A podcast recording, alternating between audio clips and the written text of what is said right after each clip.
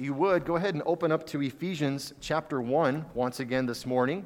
We're going to continue our study of Ephesians, and we're going to look at verses 11 through 14 this morning in a sermon that I've entitled The Believer's Inheritance.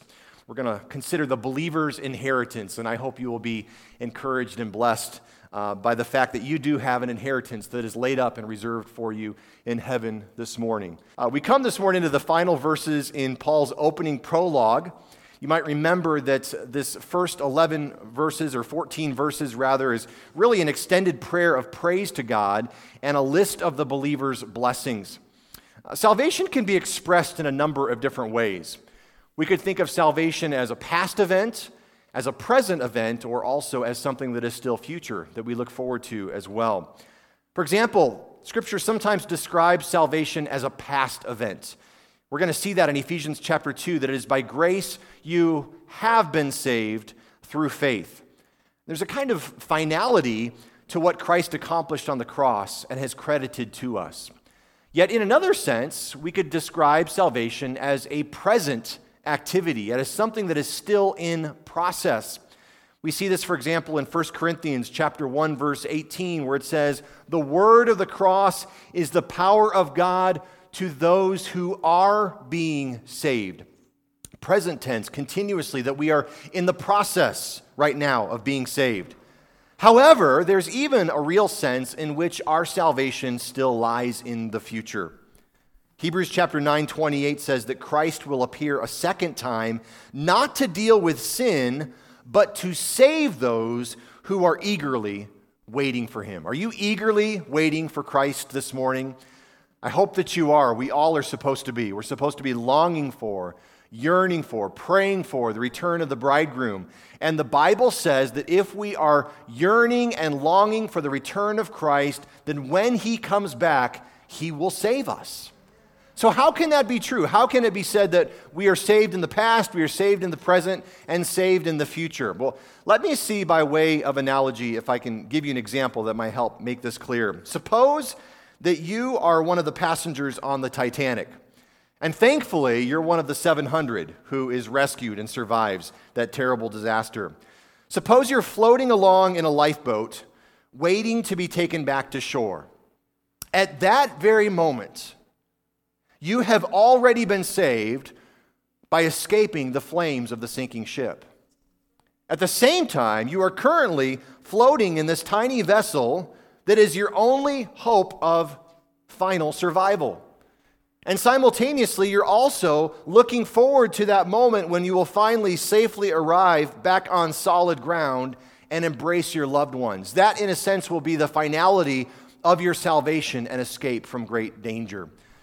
A person can be saved in the past, in the present, and in the future, and the same is true for us as believers today. We're going to focus in on that future aspect of our salvation this morning, of how we long for some kind of future finality of our redemption. And the word that Paul is going to use in this passage is the word inheritance.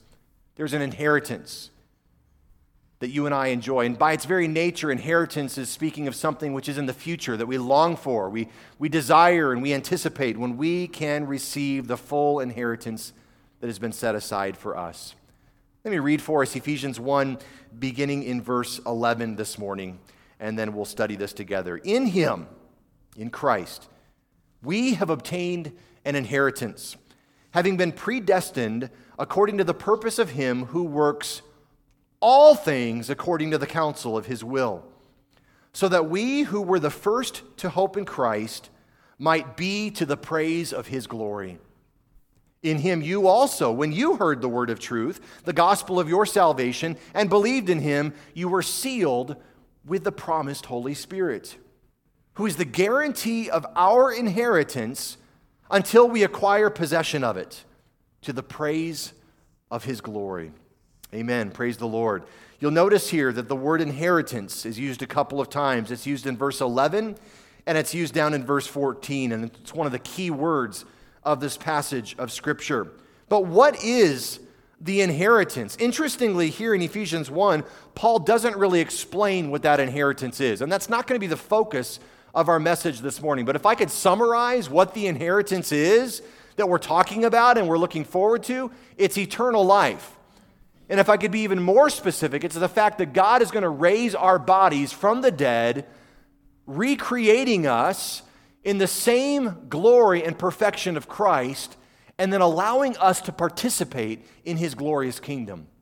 God is going to give you eternal life. He's going to raise you from the dead, and He's going to give you a seat at His glorious kingdom and allow you to participate with Christ when He rules over this world. That's pretty amazing, isn't it?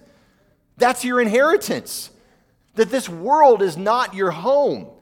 And death is not the end. In fact, in many ways, death is just the beginning of what you've waited your whole life for and what you've trusted and you've, you've waited in Christ for. That is, that one day you will rise again and spend eternity with Him and reign and rule with Him.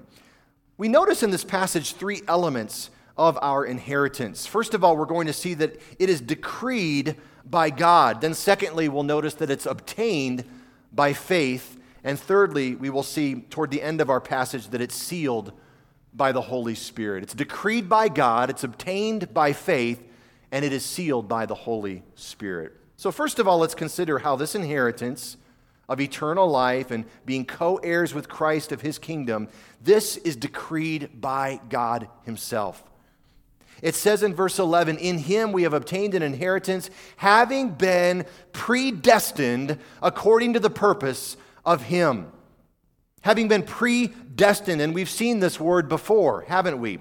We saw this same activity back when we were thinking about our adoption in verse 5 that you and I were predestined for adoption to Himself as sons. Just as our adoption was predestined, so our inheritance is also predestined. It has been decided ahead of time according to the purpose of God's will. We also saw in verse 4 and 5 that God chose us even before the foundation of the world, not because of anything that we had done, not because of anything that we would do, but rather simply to the praise of His glorious grace. Because of God's grace and His love, He chose to set His affection upon you and to make you one of His children. And this was all predestined to take place.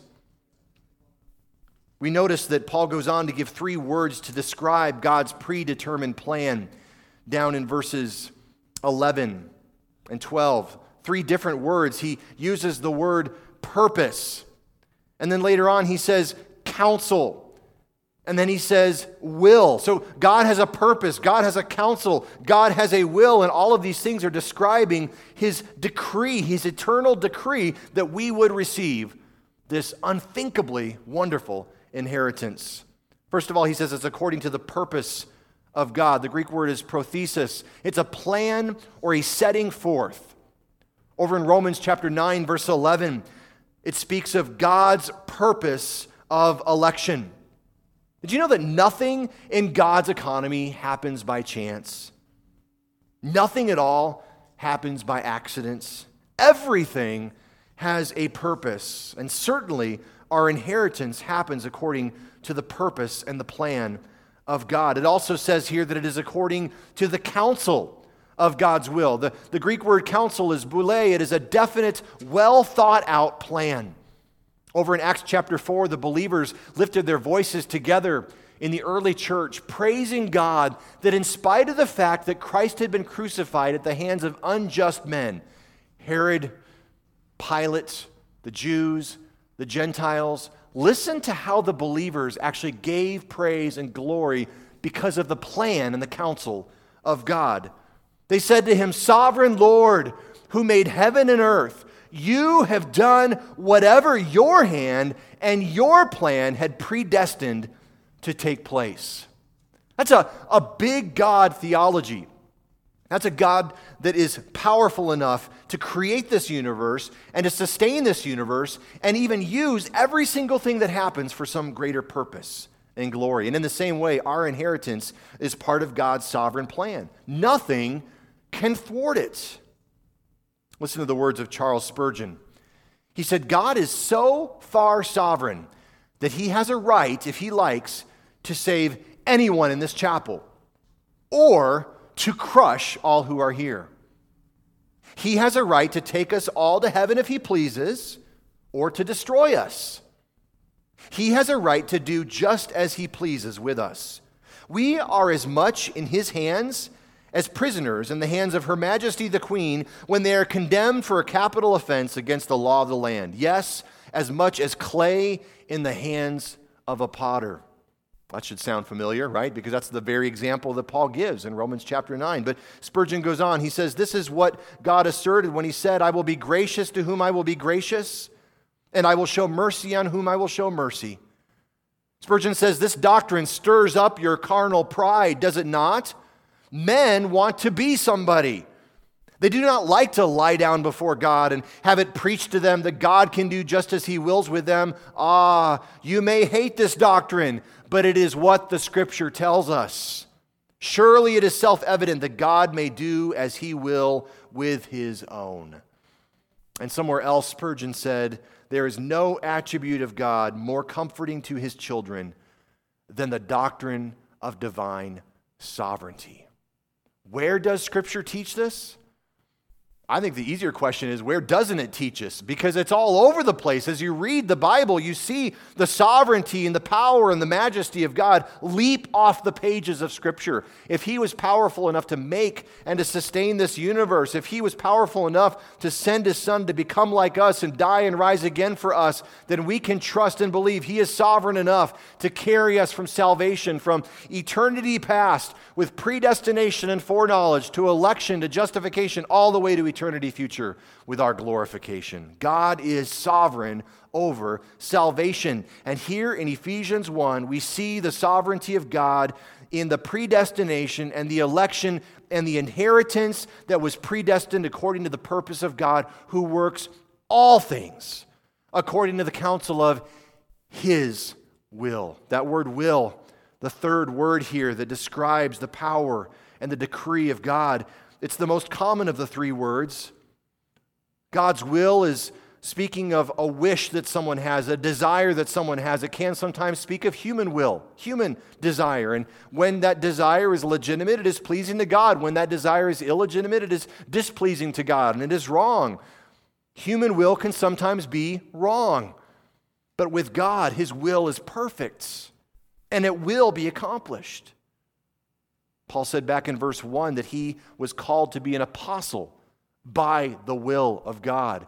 And though for a season Paul had rejected the gospel, and as Jesus says, he had kicked against the goads, that as God was poking him and probing him and pushing him toward Christ, that Paul was resisting that message for a season of time. But in the fullness of time, God spoke to Paul there on the road to Damascus according to the purpose of his will, a light shone down from heaven, and Paul's life was changed on that day. Because when God had chosen that he was going to use Paul, there was nothing, including Paul himself, that was going to stop that from happening. How much does God work out in your life according to the counsel of his will? How much? 10%? 50%? Oh, it's 100%, right? He works out 100% of every detail in your life. Look at it again. Inheritance comes from the uh, predestination of God who works all things according to the counsel of his will. You say, well, what about my health? I mean, I feel pretty healthy, but I've got a doctor's appointment coming back, or, or I've got a, a test result that I'm waiting for, I've got something in my, my family, my bloodline, my genetics. God says He works all things together according to the counsel of His will. You say, well, what about my, my finances? I mean, things are tight right now and it, it's difficult, and I'm not sure. I live paycheck to paycheck, and I, I don't know what's going to happen in my future. God says He works all things together according to the counsel of his will. And he says elsewhere that he will provide for our needs according to his glorious riches. We can trust him. You say, what about the election next month and, and the polling results and the possibilities of what happens in the future? And God says, I work all things together according to the counsel of my will. So we can trust God. Again, Spurgeon says the sovereignty of God is an attribute like no other that can give comfort to his children. And if God is sovereign over creation and he's sovereign over salvation, do you not think he is sovereign over the minutiae of your life. That He cares for you and He loves you and He's doing what is best and wise in God's eyes. God is sovereign, He is good, and He has an inheritance for you. That sovereign divine inheritance is described by Peter over in 1 Peter chapter 1 that we have an inheritance that is listen imperishable undefiled unfading and kept in heaven for you. It's in the very greatest place of all being held for you until the fullness of time. The, the inheritance of God is more sure than the rising of the sun tomorrow. The inheritance of God for you is more secure than all the gold in Fort Knox.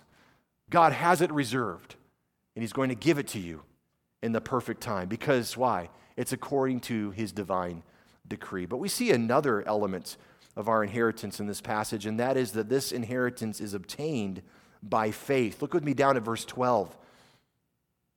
Paul says that the inheritance has been given according to God's plan so that we who were the first to hope in Christ might be to the praise of his glory. And then he immediately goes on to say, In him you also, when you heard the word of truth, the gospel of your salvation, and believed in him, you were sealed with the promised Holy Spirit. Notice with me that the same apostle who speaks so highly of the sovereignty of God also speaks of the necessity of faith in Christ. So he talks about divine sovereignty, but he also talks about what? Human responsibility.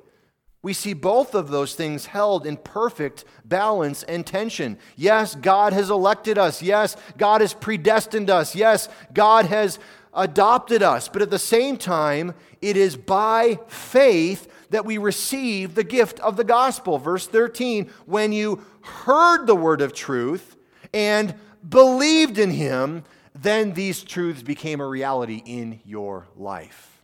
See, faith is the means of our salvation. God is the agent, but faith is the means. Faith is the instrument that God uses to bring us into salvation. And in these two verses, Paul refers to two different categories of believers.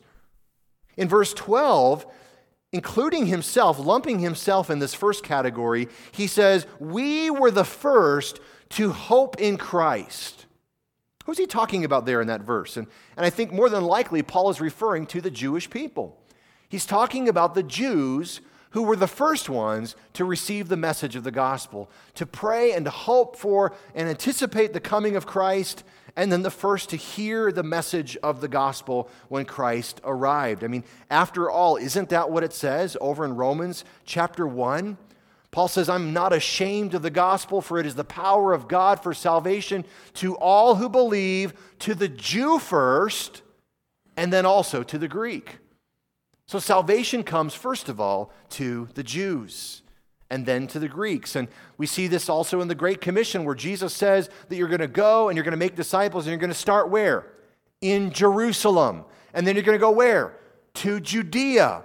And then you're going to expand to Samaria. That was a shock. They weren't expecting the Samaritans to hear this message of the gospel. And then he says it doesn't stop there, but it goes to the very ends of the earth. So it begins with the Jews. The Jews are the first ones to hear the message of the gospel. And it's not until we get later on in the book of Acts that we see how the Gentiles are also able to become co heirs with Christ and grafted in to the promises of the covenant that God had made with the chosen people of Israel. So he describes himself in verse 12 as those who were first to hope in Christ to the praise of God's glory. And then in verse 13, he adds, You also. Now he turns his attention to the Ephesians, to the readers of this letter. And he says, You too, when you heard the word of truth, the gospel of your salvation, and believed in him, you were sealed with the promised Holy Spirit. The gospel came first to the Jews. Later, that gospel was expanded to the Gentiles. But how is that inheritance received? In both cases, whether it was a Jew or whether it was a Gentile, the way that a person would receive the inheritance of salvation and the seal of the Holy Spirit was not because of their physical ancestry. It was not because of their wealth, it wasn't because of their righteous deeds, but rather it was what? Faith. They received it by faith. It's everyone who believes in the message of the gospel that can be saved and forgiven. Again, Romans 1 the gospel is the power of God for salvation to everyone who believes. Is that not a wonderful promise?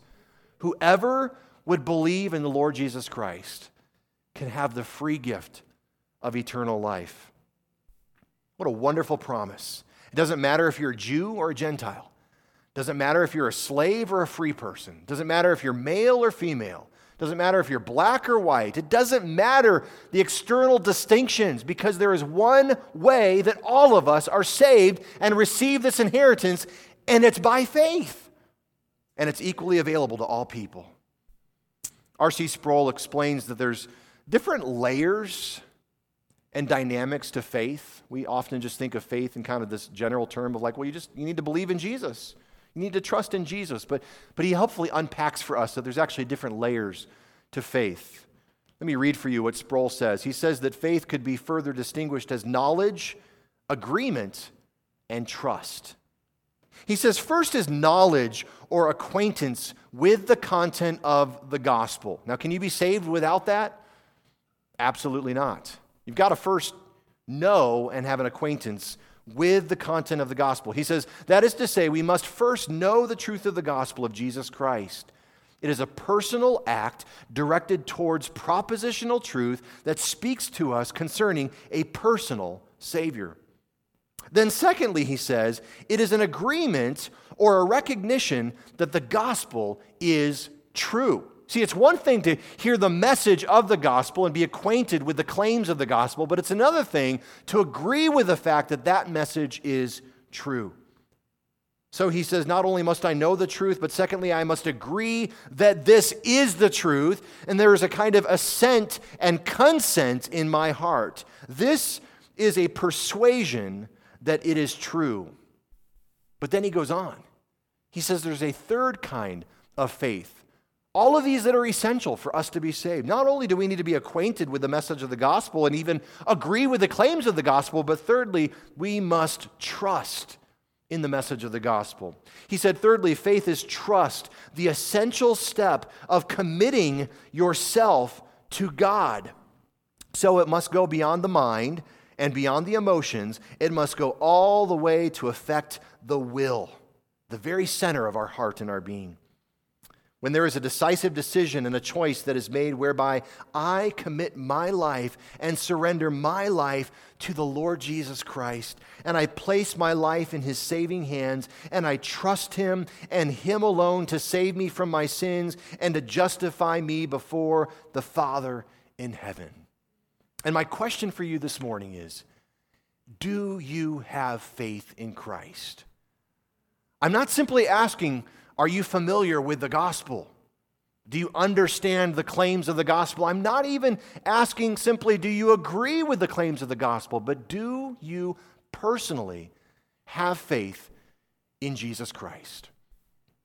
Have you trusted fully in Him that it's only in Christ alone that on the day of your death and the day of judgment, that He will welcome you into His kingdom because you have trusted in Jesus and found forgiveness of your sins? Oh, friends, enter through the narrow gate. Look to Jesus Christ, just as the serpent was lifted up in the wilderness, even so the Son of Man who was lifted up, and it was only those who looked at that serpent that would be healed from their venomous disease. And in the same way, it's only those who look to Christ and believe in Christ that they can be saved and forgiven and have the gift of eternal life. Trust Lean in, depend upon, completely surrender to Christ today so that you can have that gift of eternal life. Paul did that. The Ephesians did that. And the Bible says that when they heard the message, they knew it was the word of truth, the good news of salvation, and they believed in that message. And because they believed in it, it says there's a wonderful promise that happens. For all who believe, they receive the gift of the Holy Spirit until the fullness of their salvation is accomplished. When you've trusted in Christ, a wonderful thing immediately takes place. You receive the Holy Spirit as a gift. And this is our third point. The third feature of this inheritance is not only that it's decreed by God, not only the fact here that we see how it is determined according to God's foreknowledge and his predestination, and not even simply that it's just obtained by faith, but also God gives us something to hold us over until we receive the full gift. That is, it is sealed by the Holy Spirit. What is a seal? A seal is a, is a sign of ownership and authenticity. I've noticed that there's a lot of products out there, a lot of electronic products that come from other countries, and essentially they're, they're, they're, cheap imitations of the real thing. And so they warn you if you're buying anything off of some third party application or website, make sure that you check very carefully that you're buying the real thing and not something that is fake or artificial. It needs that seal of authenticity, that proof that it really comes from the reliable, the original manufacturer. Well, a seal was a sign of ownership, and it was a sign of authenticity. A letter, for example, when it was written out and it was rolled up and sent by mail to someone else to receive, oftentimes that scroll would be rolled up and then sealed with a drop of hot wax, and they would press it with a seal so that it would be very obvious that that stamp represented the person who had sent it. And you would know who it came from, that it had not been opened or tampered with in any way. When Jesus ascended into heaven, he told his disciples to stay in Jerusalem. He said, Stay here until I send my rescuer, the one who is promised by the Father. And 10 days later, on the day we now call Pentecost, the disciples were gathered together in one place in Jerusalem and it says that the sound of a mighty rushing wind, and there was something like little flames of fire coming down and resting on the heads of the disciples. And they began to speak in foreign languages fluently that they had never spoken before. They were given the supernatural gift of tongues to speak in other languages to show that the Holy Spirit had come upon them in mighty power. And Peter preaches that wonderful sermon of Pentecost, and 3,000 people are saved from 120 to 3,000 in one day because the Holy Spirit shows up in power. And that Spirit has been with us to the present day. He is in this room right now. If you've trusted in Jesus as your Savior and Lord, He is in your heart right now. You may or may not emotionally, physically feel different sometimes when the Spirit is there, but can you accept by faith what the scriptures clearly teach that the Spirit is alive and inside of you? Because you are a new creation. And God has come to dwell with his people and for the Spirit of Christ to live inside for a season of time until we are fully glorified and receive our full inheritance. Oh, how much God loves us and how much He has already given us. Through the Holy Spirit, we have new birth, regeneration, and new life. Through the Holy Spirit, we have daily comfort and strength as we go through these difficult battles. Through the Holy Spirit, we receive different gifts. Some of you are gifted with serving, some of you are gifted with giving, some of you are gifted with mercy, exhortation, administration, teaching. You're all gifted in a variety of ways, and those gifts are intended to build up one another in the body of Christ. All of those gifts come from the Holy Spirit. We have the miraculous bond of unity that binds us closely together. We have the illumination of the Word of God, the ability to understand Scripture as He shines His divine light upon it. We have constant assurance that we are God's children that have been adopted in love so that we can cry out to our Father, Abba, Father. And all of this is available through the gift of the Holy Spirit, who is a seal and a sign of our redemption. And yet, God says there is even more yet to come. The best is yet to come. In verse 14, it says that this Holy Spirit is a guarantee of our inheritance until we acquire possession of the inheritance to the praise of his glory. This guarantee is speaking of not just a pledge, but of a down payment. It's a down payment, it's a partial first installment of the full inheritance that is going to be ours in Christ. What? What a gift. What a blessing. So our inheritance is sealed by this Holy Spirit, and it is certain that he who began a good work in you will be faithful to complete it. I like to sometimes listen to the, the Dave Ramsey radio program or watch some of the YouTube videos that they post there. And oftentimes people will call in to Dave Ramsey and ask for advice because they've gotten themselves over their head in debt. But one person called with a different problem. They were actually expecting to receive a large inheritance of about $2 million. And they said it was probably going to be sometime in the next five to 10 years. They had an elderly family member. The family member had already said that they were the sole recipient, recipients of the will, and they were just planning ahead. What are we going to do, and how are we going to handle this with our children? Now, their children were already grown, and they explained all this to Dave as they were asking for his advice. And he says, Well, well here's what you should do. He said, This is what we did with our family because he also has a large estate.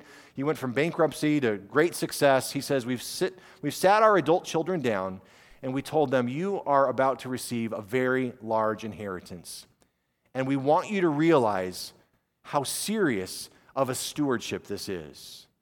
Because you are going to be accountable before God with what you do with that inheritance.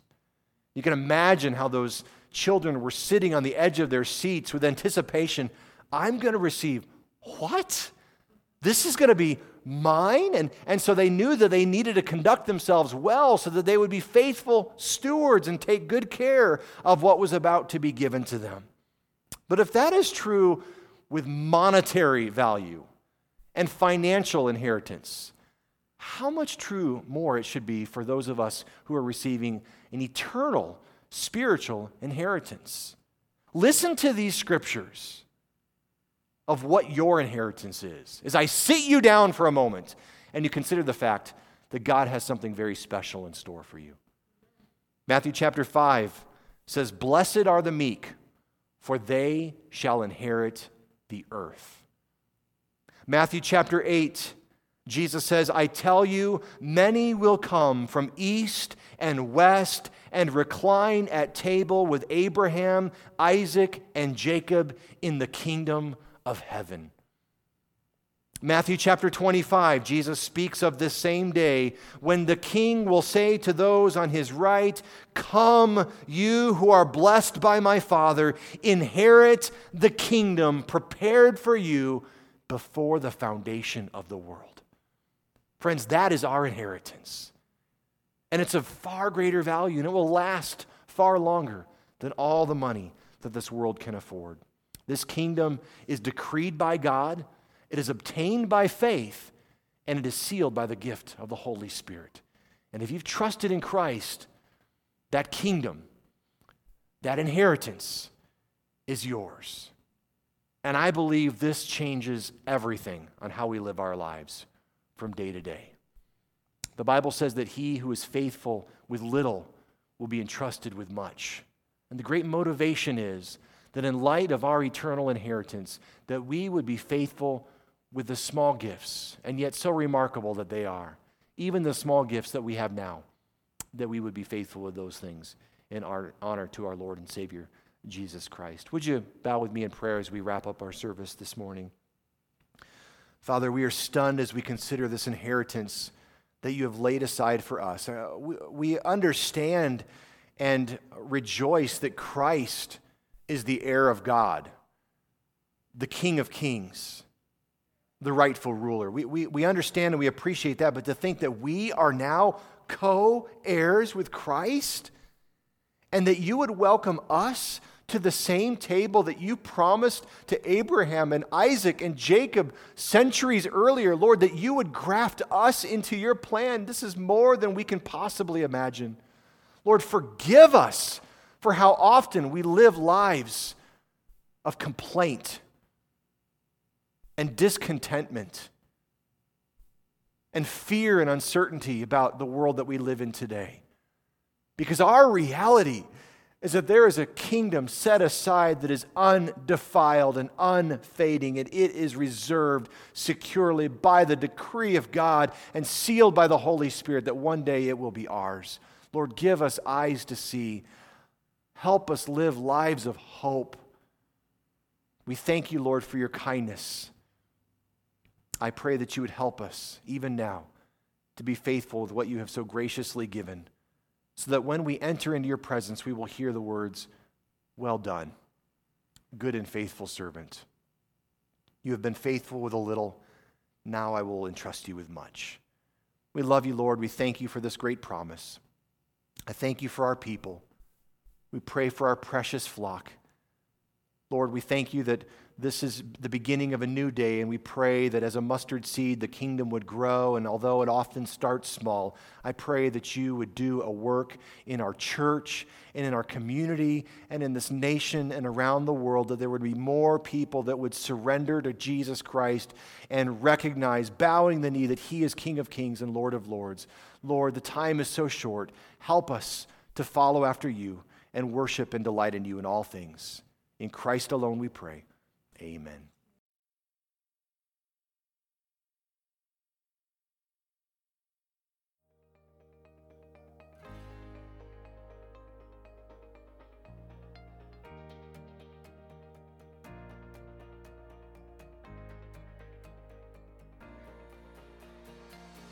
Thanks for listening to this week's broadcast of Feed My Sheep, a ministry of Crossview Bible Church in Yucca Valley.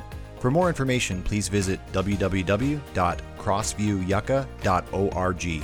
We'd love to have you come and visit us this Sunday. We're located on Onaga Trail, just a half mile west of Yucca Valley High School. God bless and have a great week.